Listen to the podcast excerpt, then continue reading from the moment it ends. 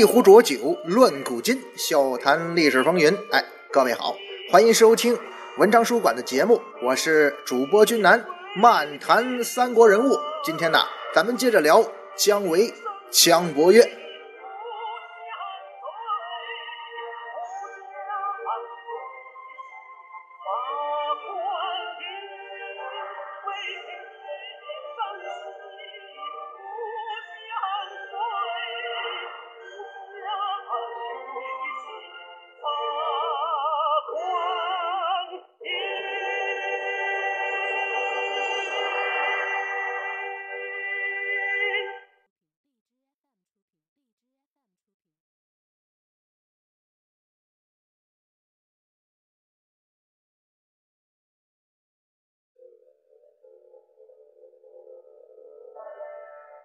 上一回啊，咱们讲到了费祎被刺案啊，然后呢，君南也讲了一下个人看法啊。基本上啊，咱们用排除法来考虑一下的话啊，首先可以肯定一点，这个案件它属于政治谋杀或者说政治刺杀，并不是普通的谋财害命或者个人恩怨啊，跟那个范强张达杀张飞他不一样。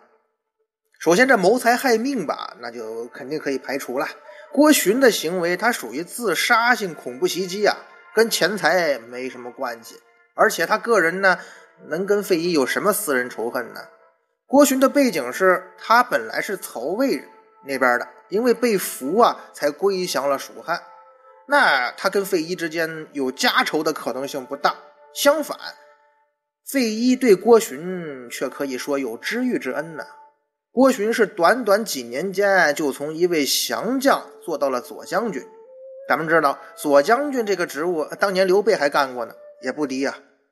那这中间，你说费祎作为最这个领导人，他的这个 boss 级别的领导，肯定中间也是出了力，对这个郭循也肯定是做了提拔的。而且最后费祎死的时候，郭循还跟他在一块喝酒呢，就是因为敬酒才把费祎弄死的嘛。你现在等于说还在费祎帐下服务啊，给费祎工作，那你的直接把你的这个直接领导啊给刺杀了，而且从刺杀的场景来分析呀，俩人是面对面喝着酒嘛，费祎对郭循应该还是非常亲近的，没什么防备心。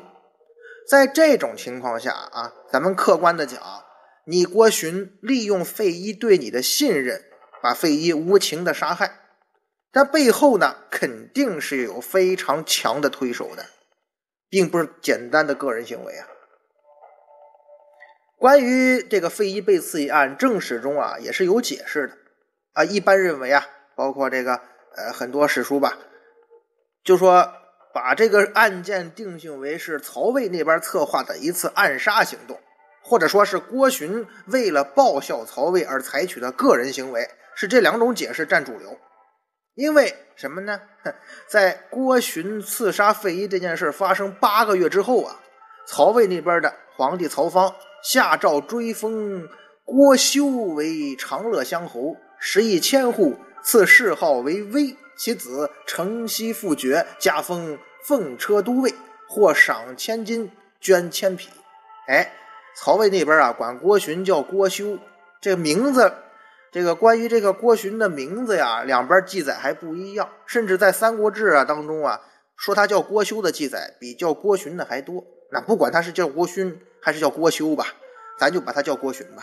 就说这个人呢，嗯，诏书中是这么写的：说故中郎西平郭修，说他是郭修了啊。抵节厉行，秉心不悔，乃将蜀将姜维为所直略，望遂伟大将军费祎，请会宾众。修于广作之中，手刃击衣，勇于聂政，公欲介子，可谓杀身成仁，士生取义者矣。父诸家包宠，以示忠义。哎，所以啊，曹魏那边啊，对于这个郭循呐，啊，甭管他是郭循还是郭修啊，就这人吧，哈，舍身刺杀费祎之事应该说是给予了充分的肯定，当做烈士来对待吗？但是后世啊，到了裴松之给《三国志》作注的时候，却对郭循的行为有着负面的评价。哎，裴松之的立场比较明显。裴松之否定郭循呢，原因有三：第一，你郭循在曹魏两大阵营中间啊，曹魏和蜀汉啊，你只是一个小角色，你对曹魏吧已经没有什么臣属之责了。如果你真那么忠心，你当初被蜀汉俘虏的时候，那你可以自杀殉国呀，拒绝投降啊，没有必要到后来做出什么行刺的行为啊，来证明你的忠诚吧。第二，曹魏跟蜀汉虽然是敌对国，但是彼此之间并没有赵襄子灭智氏那样的仇恨呢。你也用不着去当豫让吧。况且曹魏也不像战国后期燕国面临秦国那么大的威胁，你更用不着去当荆轲呀。所以你这种行刺的手段，哎，那是那裴松之是看不上的。我说这些啊，都是裴松之的观点啊。裴松之还认为有一点就是，刘禅这个人呢是个平庸的君主，费祎呢是一个资质一般的辅政者啊，这是裴松之说的啊。裴松之的意思是，像这样平庸的君主。资质普通的辅政，你杀了他们又有什么意义呢？并不能呃对这个蜀汉呃强大与否产生决定性影响。因此啊，裴松之认为什么呢？郭循的行为啊是典型的投机。郭循就是一名投机主义者，他这种行刺的本质和动机绝对比不上曹魏在诏书中夸奖的什么聂政啊、介子。他也没有资格被赞誉成什么舍生取义。那裴松之的意思很明确，就是说他觉得这件事跟曹魏没什么关系，只是正好发生了，曹魏顺水推舟。他没有直接说哈，但他这个观点本质上就这个意思嘛。如果说郭循是为了曹魏而干了这件事的话，那这件事是没有意义的啊，所以曹魏也不会让他去干。呃，这个裴松之呢，是应该是这个意思。咱们想裴松之说的有没有道理啊？我个人觉得还有点道理的，因为我个人是觉得这件事儿哈，应该不是曹魏直接谋划的刺杀。如果是的话，怎么会八个月之后才发出嘉奖令呢？这中间跨度拖的时间也太长了点是不是曹魏那边在观望呢？而且策划人怎么能确定蜀汉抓住郭循不会杀掉呢？不会审他呢？咱们知道郭循是当场被杀了。那如果郭循被活捉了呢？被审判了呢？那如果人郭循一供啊，不是曹魏那边指使我的，那不穿帮了吗？最重要一点，郭循他并不是夏侯霸那种级别的官员，他投降蜀汉，怎么能确定能够被重用呢？能甚至能够得到跟蜀汉的 BOSS 级别人物费祎亲近的机会呢？如果费祎啊，如果郭循哈是曹魏派来的刺客，那他这个档次太低了点。这个局啊，不存在事先策划好的可能性。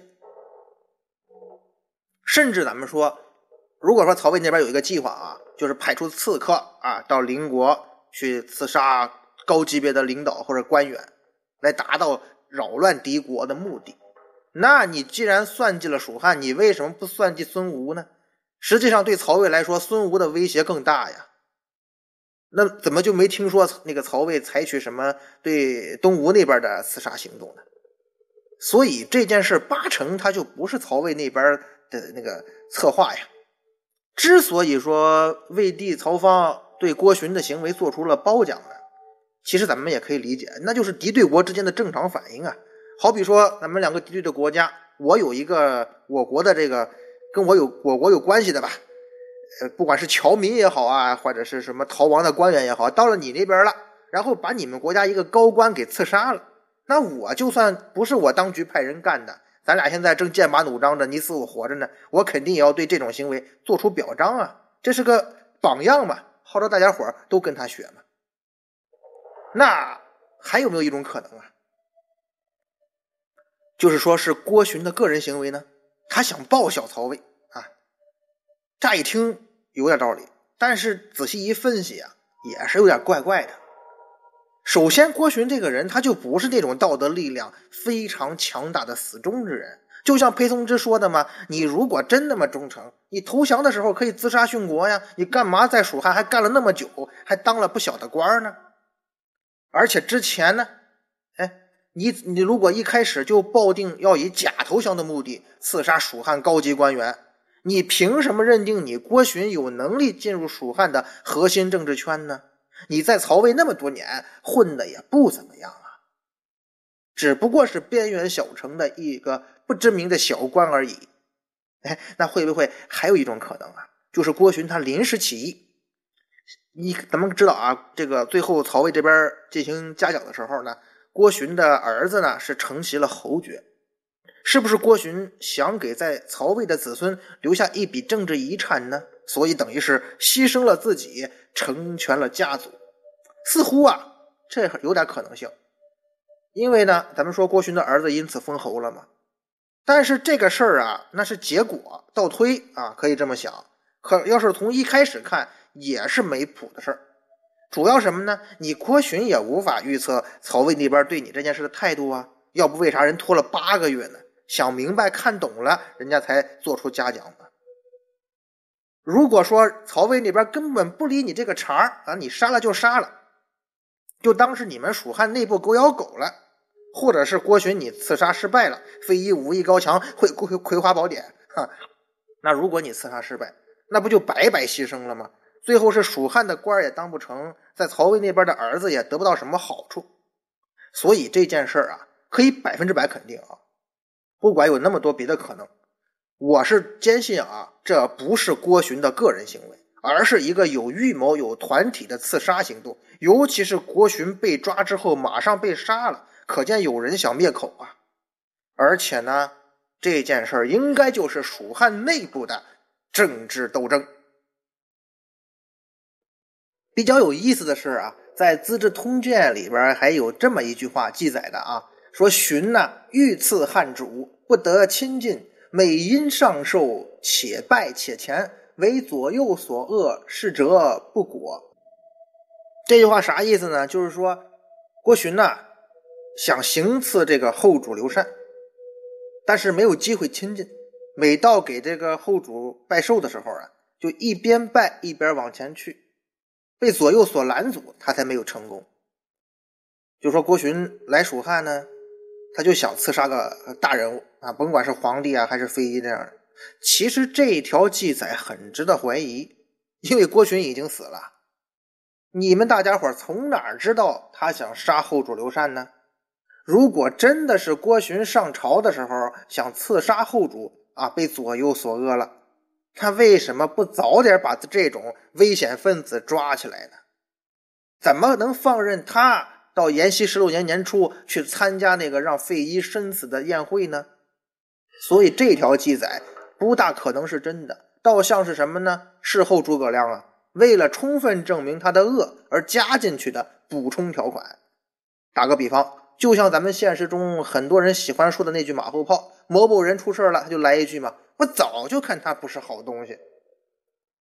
那问题来了，为什么？会记载这么一段马后炮似的废话呢？其实啊，就是要给人一个暗示。郭循呐，他来蜀汉他就没安好心，他想刺杀皇帝啊，刺杀后主刘禅，可是因为太困难了啊，没法下手，所以退而求其次，杀不了皇上，我杀宰相。那他杀了费祎啊，按照这个记载的说法，就是临时起义，并不是特地要杀费祎的。这无疑。咱们腹黑一下啊，联想一下，这就是有人在故意引导这件事的舆论导向啊。反正郭循当场已经死了，他是想把这件事定性为一件什么呢？郭循呐，不是要杀费祎，而是他面向整个蜀汉高层的暗杀行动，不是面向费祎个人的。说白了，我逮着哪个高官，我杀谁，算你费祎倒霉。目的是什么呢？目的是证明郭循他就不是个好东西，这不是咱们蜀国内部蜀汉啊内部政治斗争的暗杀行为，他就是郭循这个坏分子啊来那个啥，随便要杀人就杀了费祎了，那费祎费大人倒霉呗。但是啊，这就给咱们提出一个新的问题了：是什么人要引导这样的舆论呢？也就是说，在蜀汉朝廷内部。有哪些政治力量是费祎的敌人，或者说跟他有利益冲突的呢？姜维肯定是有最大嫌疑。这个呀，咱们稍后再说，因为主角是姜维嘛。咱们先说其余的跟费祎有矛盾的政治势力。首先呢，他就是后主刘禅。之前咱说这阿斗啊，受了诸葛亮那么多年窝囊气，那倒虽然不能说受气吧，可是大权不在自己手上啊，整个国家其实就是诸葛亮说了算，所以他肯定不希望再出现另一位强势的丞相了，所以干脆就不设丞相嘛，也一直没有给费祎开府的权利，就是这个意思。那最后为什么又给了费祎呢？首先，咱们前面讲了那么多费祎的事儿。可以明确，费祎这个人很会做人，他让后主觉得吧，没有那么大的政治压力。而费祎不开府的话呢，就意味着后主刘禅自己要亲自办理的政务就会多。刘禅是个什么人呢？刘禅是个比较淡然的人，他也是有点不堪重负了。所以费祎这样工作能力很强，而且对他呢，呃，这个态度还不错，这样的人呢，后主是有需要的，没有必要也不可能杀他。你杀了费祎，你还得有跟费祎相似的人出来主持政事啊！而且费祎又不是那种专横跋扈的主，你换个人还不如他呢，实在是没有必要。再者说，如果真的是皇帝要杀大臣，那阿斗也许杀诸葛亮很困难，可是要杀费祎，找个事儿，找个借口把他办了，还是能有那个能力的。如果是丞相权力特别大，那就慢慢消减吧。一般皇帝是不会采取这种暗杀手段的，这个呀，咱们可以在稍后呢讲别的三国人物的时候细说，因为像曹魏那边啊，这方面闹得更欢。那除了后主刘禅啊，还有一派就是前任这个掌权人蒋琬留下来的那个嫡系了。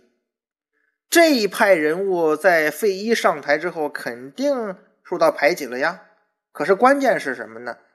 那是蒋琬，他们身体不争气呀，而且他们这个这个这个派别吧，也没有什么大佬级人物。